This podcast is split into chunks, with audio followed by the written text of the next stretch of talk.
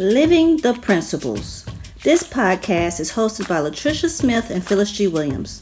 Living the Principles seeks to expand mindsets, express beliefs, and edify excellence in hopes of building a stronger black community. Welcome to Living the Principles.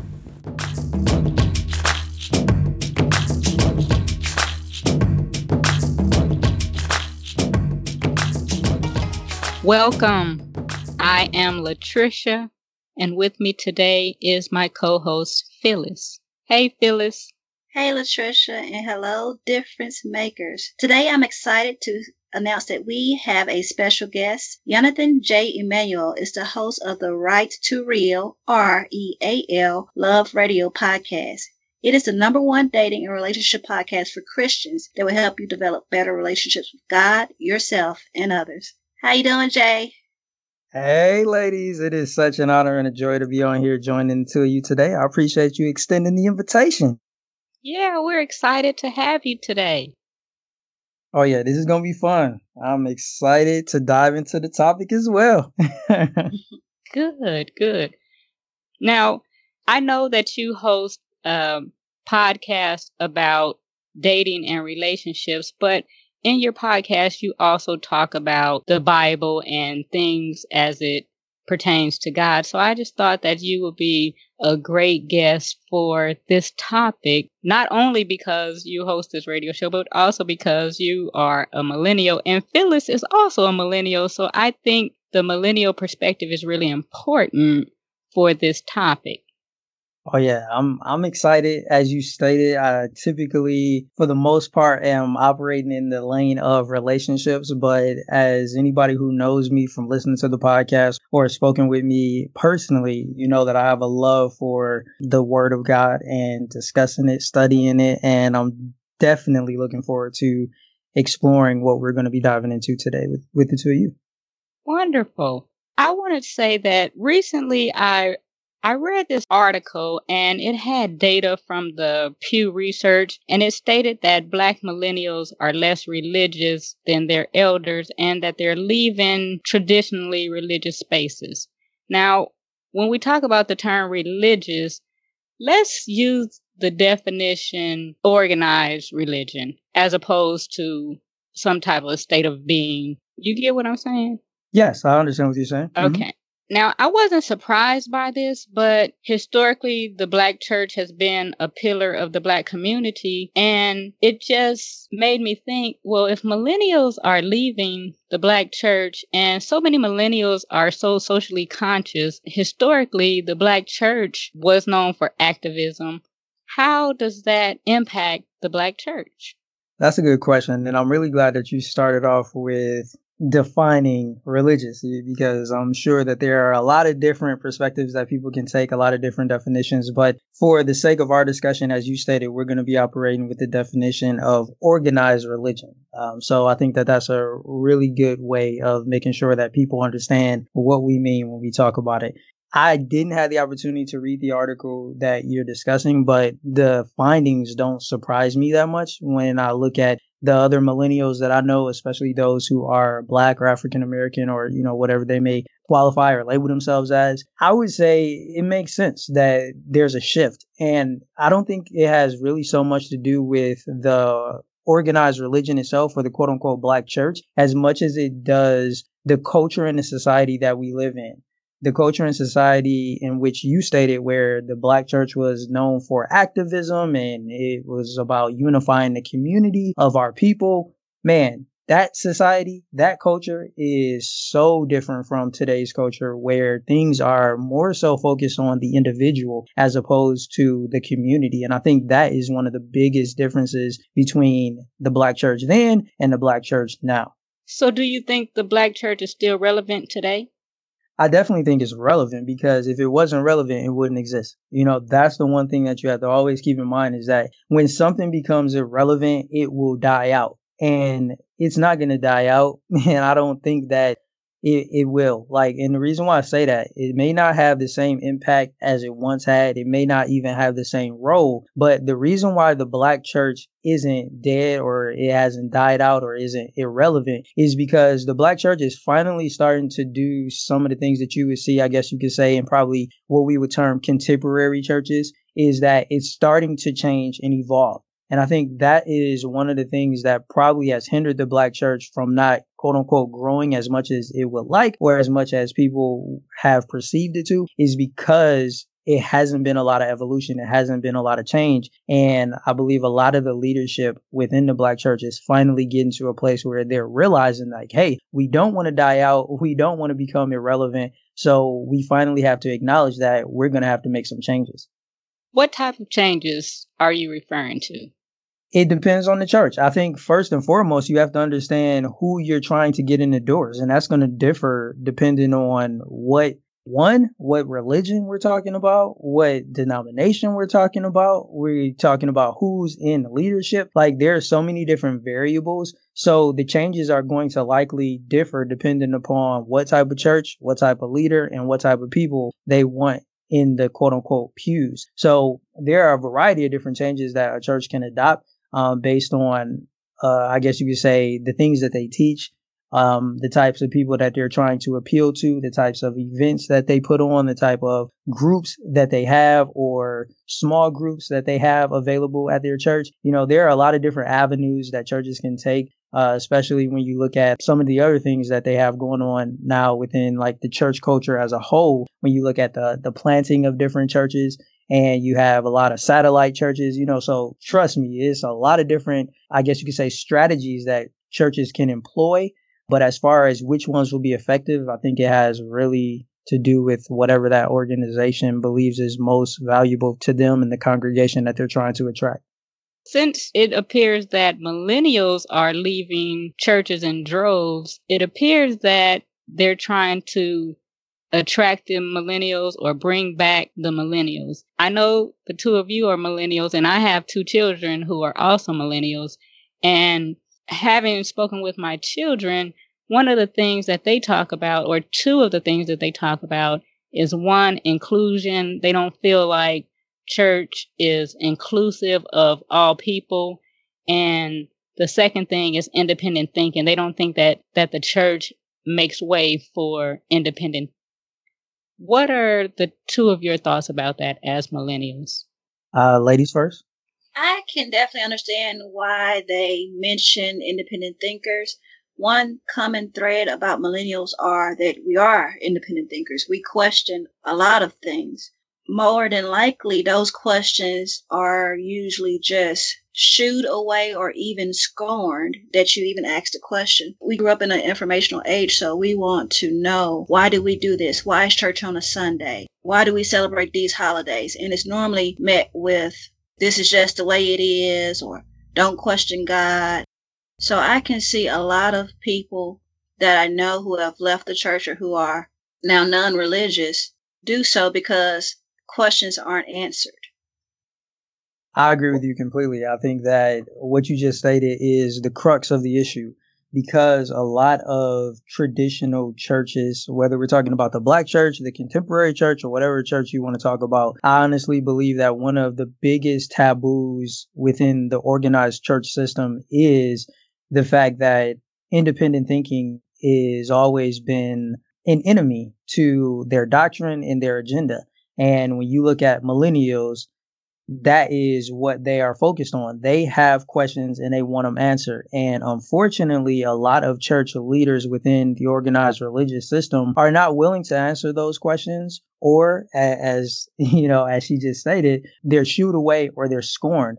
And I don't know about you guys, but if most people who have a question and it's not being answered, they're being scorned as a result of it or shooed away as a result of it, if they're industrious individuals, they are going to seek those answers on their own. And in many mm-hmm. cases, that will lead people to, you know, what they would term, quote unquote, leave the church. Um, but I think there's also a misconception with that because just because a person has left the church, it doesn't mean that a person has abandoned their faith in God. And I think that is one of the biggest mistakes that the organized religious system perpetuates is that they make people feel like by leaving the church system, you have abandoned your faith. And I think that there's a complete difference between the two of those. And I think that's one of the reasons why people who do begin to seek information on their own and try to get answers to those questions on their own, even though they aren't supported, when people start to question their faith, I mean, that's even worse than a person's unwillingness to answer your questions or shoo you away is now they're calling to question your relationship with God.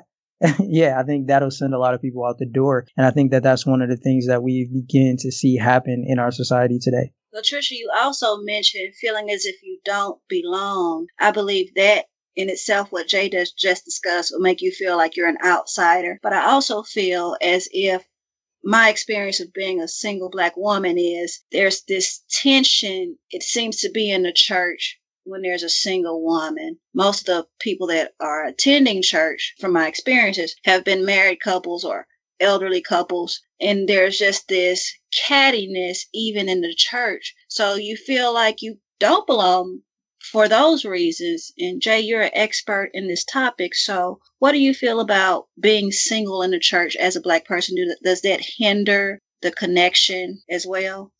Yeah, I totally believe that there's a distinction between people who are attending church and they are single versus those who are married. You know, I'm not even going to say those in a relationship, but I think the biggest divide is between the married and the unmarried people. And I know that there are a lot of churches that have been doing a really good job of starting to engage the unmarried people in their church. So, you know, I don't take anything away from them, but we also know that there are quite a few churches who do still cater to their parishioners who are married. And let me be clear like there's nothing wrong with that. However i believe that uh, the way a lot of organized religious systems and, and churches if we'll call it that are set up they're set up in a way to pretty much cater to a select group of people.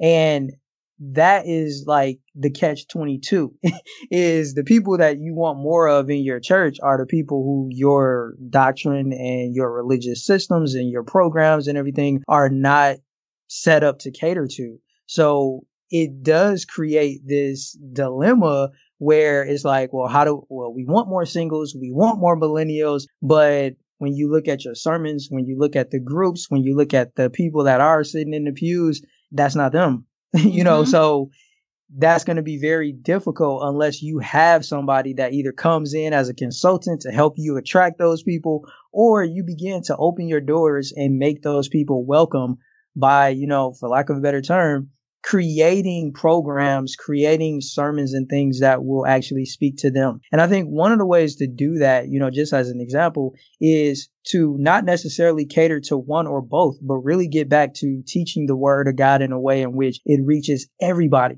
And I think that is one of the challenges that a lot of churches have is that they try to cater to one or a few groups. And as a result, it excludes some people and, you know, brings about that issue that you mentioned with regards to people not feeling included. Yeah, that's really important to feel included. And I want to go back to something that you said earlier because it really resonates with me is that when people don't subscribe to organized religion that their faith is being questioned. And I haven't subscribed to organized religion in years, yet and still I'm still a Bible believing child of God. Oftentimes I live in the South in North Carolina. And the second question that's asked after your name is, What church do you go to? And whenever Facts. I say, I don't go to a church, people always say something like, Well, you know, the Bible says, forsake not the assembly together of the saints. And yep. they immediately go into judgment. Do you think judgment is also a reason why people are leaving the church? You bet. you bet. No doubt. no doubt, man. It's no question about that at all. You know, I think that is one of the sad things about the way organized religion, what word can I use? The way they promote the the scriptures. You know, most people have the tendency of utilizing the scriptures to their benefit, right? Like this is something that is historically proven we see it when you go all the way back in time, when you look at the Crusades, they were killing people based on what they said, the word of God said. You even got people like Hitler, you know, God forbid all of the horrible things that he did. And guess what? He was somebody that was supposedly a believer. You know, when you look at the way people have used the word of God in order to do things that are complete opposition to what the word of God says, it's amazing. You know, and I just point out those extreme examples to show how easy it is for somebody to do it, not even in an extreme fashion like, like that, but just because you believe a certain thing and you want the people that come to your church or that you are friends with or that you associate with to believe the same things that you do. And it creates that which you just mentioned, judgment. And I think it's one of those things that is actually without even being consciously done, it's something that's promoted. You know, you are supposed to judge people. Why?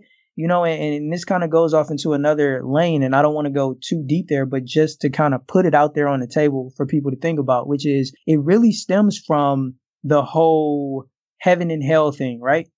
Most people believe that you're either going to heaven or you're going to hell. I'm not here to refute or deny either one of those. The point that I'm making is that when the focus is on where a person is going, human beings have the tendency to become the devisers of their own measures of what is going to deem where a person goes. Even though this is a decision that's ultimately made by the Most High, people still had a tendency because of what they believe, what they're taught at their churches to say, hey, you know, if you go to my church, if you believe the same thing that I believe, if you're part of my denomination, if you stand by this creed and these sets of beliefs, then you're going to heaven. Guess what? If you don't, by default, you're going to hell. That's a judgment.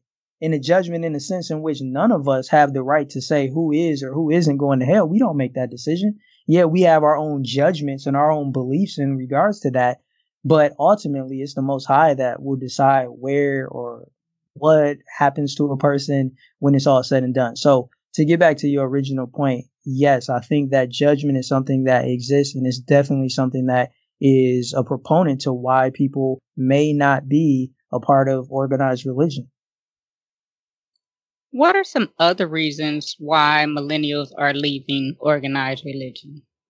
Oh man, like I honestly believe like it is going to vary from person to person, but I think the things that we touched on today are probably the main proponents for why it's happening. Um, you know, other reasons, I mean, people just kind of wake up one day and decide that they no longer want to go. People don't see the value in it. People don't feel like their needs are being met. I think that's one of the other main ones too is that some people don't stop going to church because they don't like going to church or they don't find value in it, but they don't feel like they are receiving what they need. And, you know, that's just a human, that's human nature. You know, when we don't feel like we're being served, we pick up and we go somewhere where we will be served. Exactly. Which that makes me think about what you were saying about heaven and hell. A lot of times the message is on heaven and hell as opposed to how to make it day to day through this life. And that's what the majority of the people want to know. The majority of the people want to know how do I make it day to day through this life? What do I need to do to have and live a fruitful, joyous life? Exactly. And what you just hit on, excellent point, because it, it's that other shift that I think is where there's a gap between organized religion and the perception of most millennials is that lack of practicality, right? they go to church, they hear these great sermons, but in some cases, they don't see how it can be practically applied to their life. And I think that's another place where they're missing the mark from the perspective of organized religion and not being able to connect with millennials is because millennials want to know, you know, how can I take these biblical principles and apply them to my my personal life, apply them to my relationships, apply them to my job. You know, that's one of the reasons why with the Right to Real Love Radio podcast, like we're basing the things we're talking about on biblical principles. That's one of the reasons why it resonates with people is because we're not just saying, "Oh man, here's this scripture and you know, go off on your day and go read it." No, but we actually discuss like how you can apply this to your relationships. And I think that's the same thing that millennials desire when it comes to other aspects of their life and what they're looking for from their church. I'm glad that you included practicality. I stopped going to church for maybe 6 years I visited a church and I could apply what the pastor taught. So I joined as a member. the reason I left the church was one, a church stole my money where you do automatic withdrawals and they were doing two a month. And I oh, wow. opted in for one. I call it pimping scriptures when people try to use the Bible to their benefit. And also, it's not a, sometimes it's not a place of peace. And if you don't have peace anywhere else, if you don't have it in your home, if you don't have it at work, at least you can have it at church. So when it becomes a place of disruption, it's another reason why you want to leave. So I just wanted to touch on my personal experience with why I left the church and why I returned as well. I appreciate you for sharing that. Thank you. Why did you return, Phyllis? Or are you back in church now? I am. To be honest, this is how it happened. A lot of my friends at work, they are, some of them are ministers or elders in the church and all of this, and they knew I didn't go to church, but I would talk about devotions or things of that nature. But they said, Phyllis, we want you to visit our church this year. And I was like, okay, sure. One day I was going to visit another church, but the church was closed. So I drove back and I saw this particular church was open and I went in there and I was like, oh my, I never knew that. I've heard this a thousand times or a hundred times and I didn't know that about the Bible. So it started to create like a hunger in me, as in, what else can I learn? Because as Jay was saying, I think I tried to learn outside of the Bible as well. How did it come into fruition? And there were books like A Thousand and One Things You Should Know About the Bible. I think I tried to learn that way, but I didn't try to learn as far as diving into the Bible itself. So it was you need to go to church type that that brought me there, but that's not why I stayed.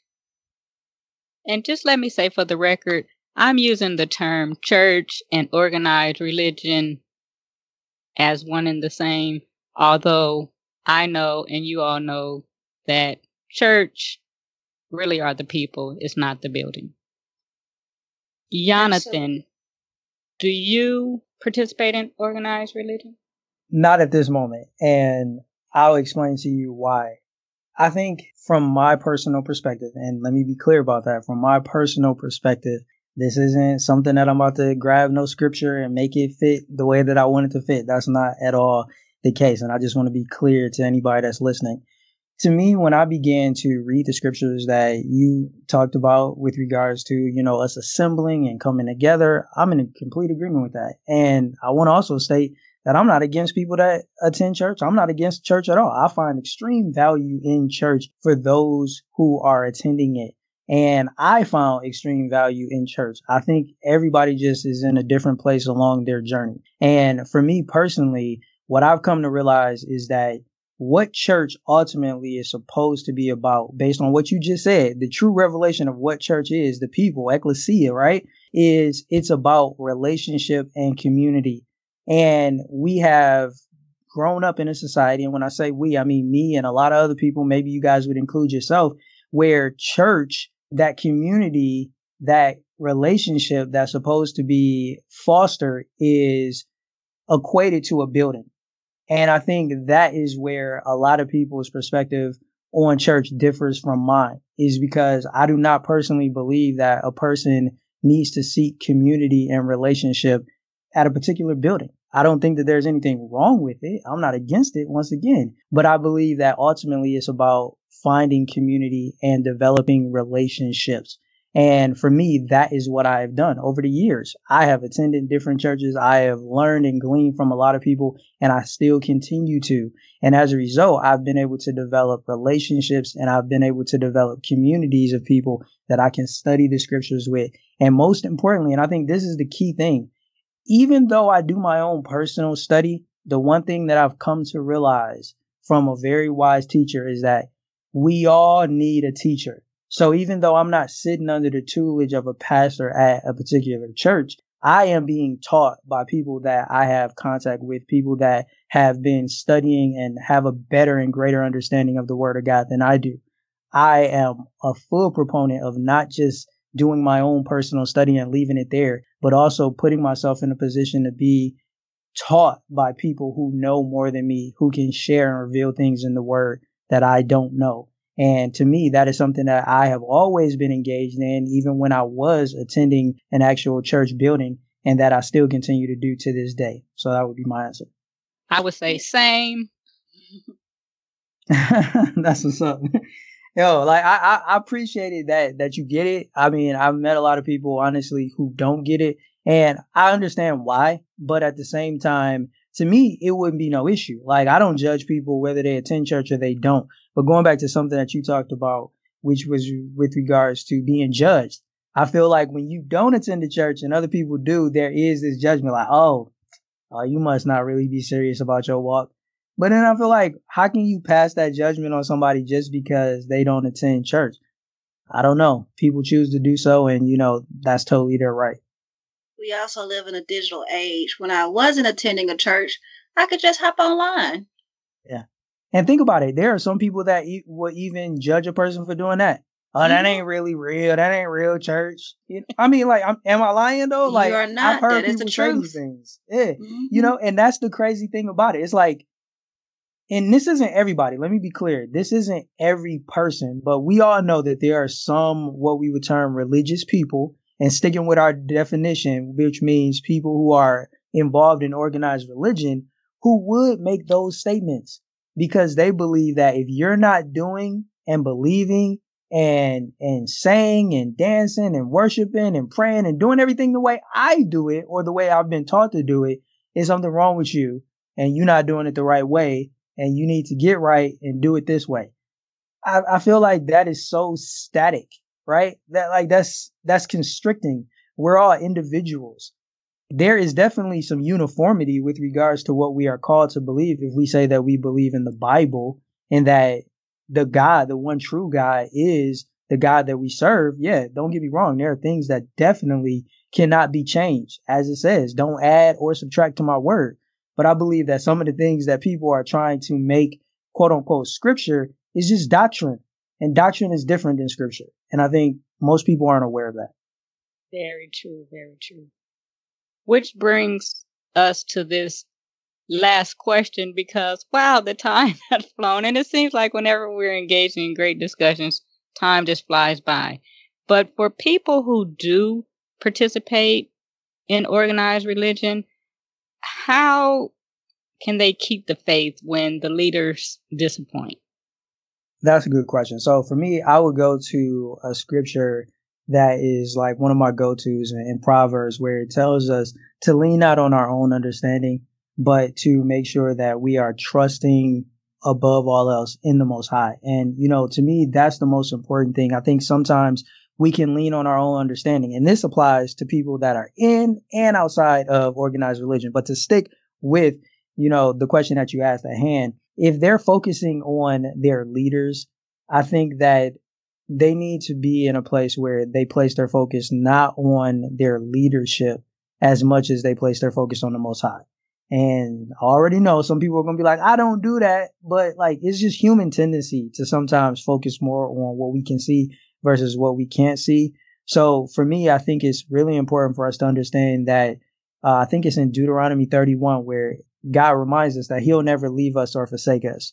Man will, man can. I've experienced it myself, you know, and the one thing that I can say is don't ever, ever, ever put yourself in a position where you put all of your eggs in, in one basket. It's nothing wrong with sitting under the teaching or under the leadership or the ministry of a particular leader, but make sure you don't put them in a position that outranks God. And I know most people would not think that they would do that, but you know, it doesn't really take much for us to cross that line and find ourselves idolizing somebody or relying on that person for something that we should be relying fully and totally in God on or on God for. Yep. And Phyllis, what are your thoughts? I would say most of it probably stems from church hurt. So you have to let go of the, the hurt and allow it to be based on the person and not the whole organization. If it was something else, you wouldn't base it on the whole organization. So this particular person may have disappointed me, but this is not a reflection of what Christianity is.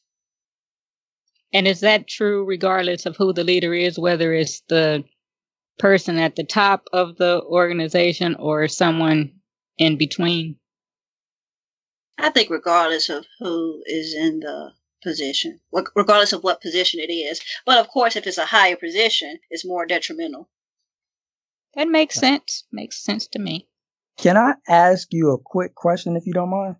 Yes. Yeah. The reason I, it just hit me, like I was sitting here thinking back about the question that you just asked, and I should ask you this qualified question before I answer, which is keep their faith in what? Keep their faith in God, keep their faith in their spiritual journey. Okay, okay. So my answer, my answer can applies to that. You know, I just needed to make sure because sometimes where a person's faith is targeted could be different. And you know, if it was about keeping their faith in, you know, that that church or keeping their faith in that leader, then my answer would probably differ to a certain degree. But if it's about keeping their faith in God and the journey that they're on personally, then I stand by what I said. You know, it's all about making sure that their focus is aligned on Him first and foremost. So, yep, just wanted to clarify. Thank you.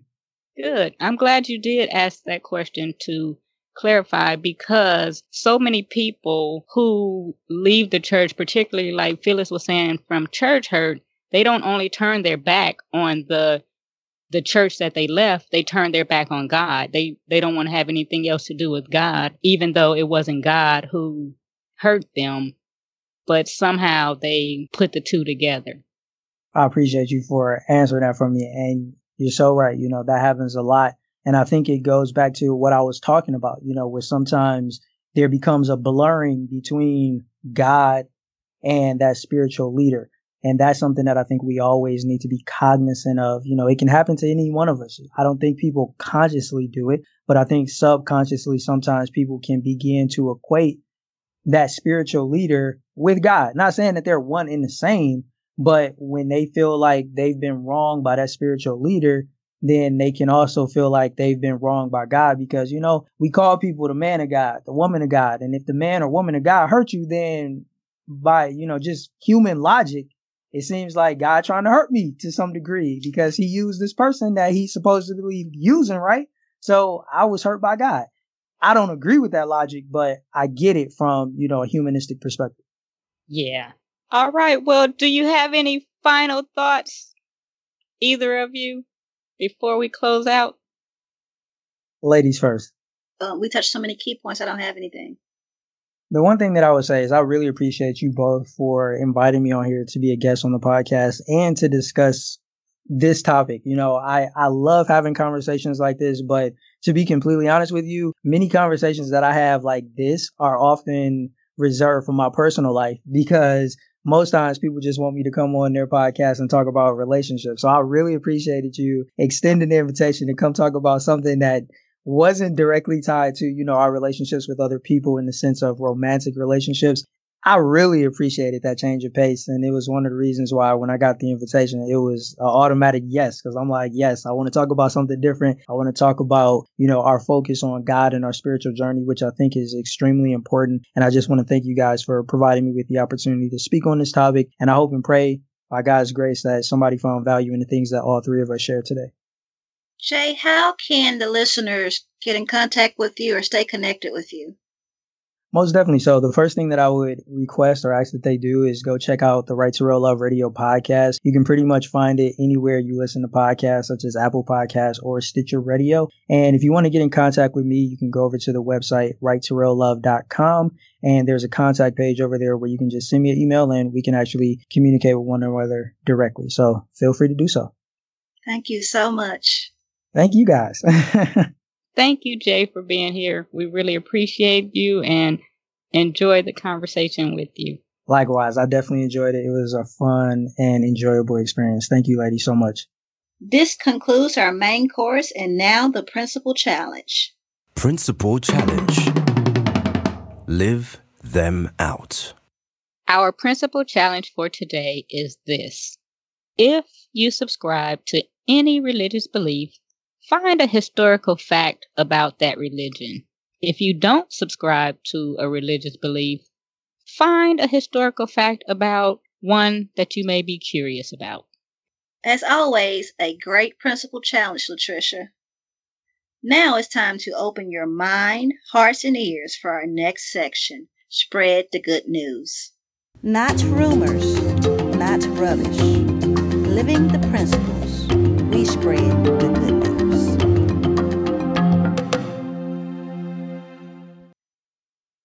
As it's so difficult to find any positive good news about religion. However, we have three key points again. Our first is of Reverend Heber Brown III of Baltimore, Maryland. He decided he needed to do more than just pray. He turned seeds into scriptures. He's now yielding 1,100 pounds for the community annually. So he's feeding the people in two ways. Shout out to Reverend Heber Brown III. The next person I would like to highlight is Camille Downey Banner from Michigan. She received the Legacy Award for her 20 plus years of musical ministry. We all know how music moves us, she also has been making moves for decades. Our final good news comes from Waco, Texas. Baylor University is now collecting and preserving sermons from Black Civil Rights era preachers. It's also supported by the Black Gospel Restoration Lead. We are preserving history and all that we've done. This is the good news for today.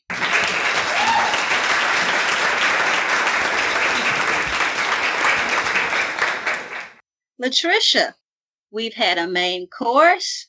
I think it's time for a soul snack. Our soul snack for today comes from a Ugandan proverb, and it says, The idea of God is like skins. Each person adopts his own. Lovely. That's our show for today. Until next time, expand your minds and impact your communities. Thanks for listening to Living the Principles podcast. Be sure to visit us at livingtheprinciples365.com to access the show and join in on the conversations.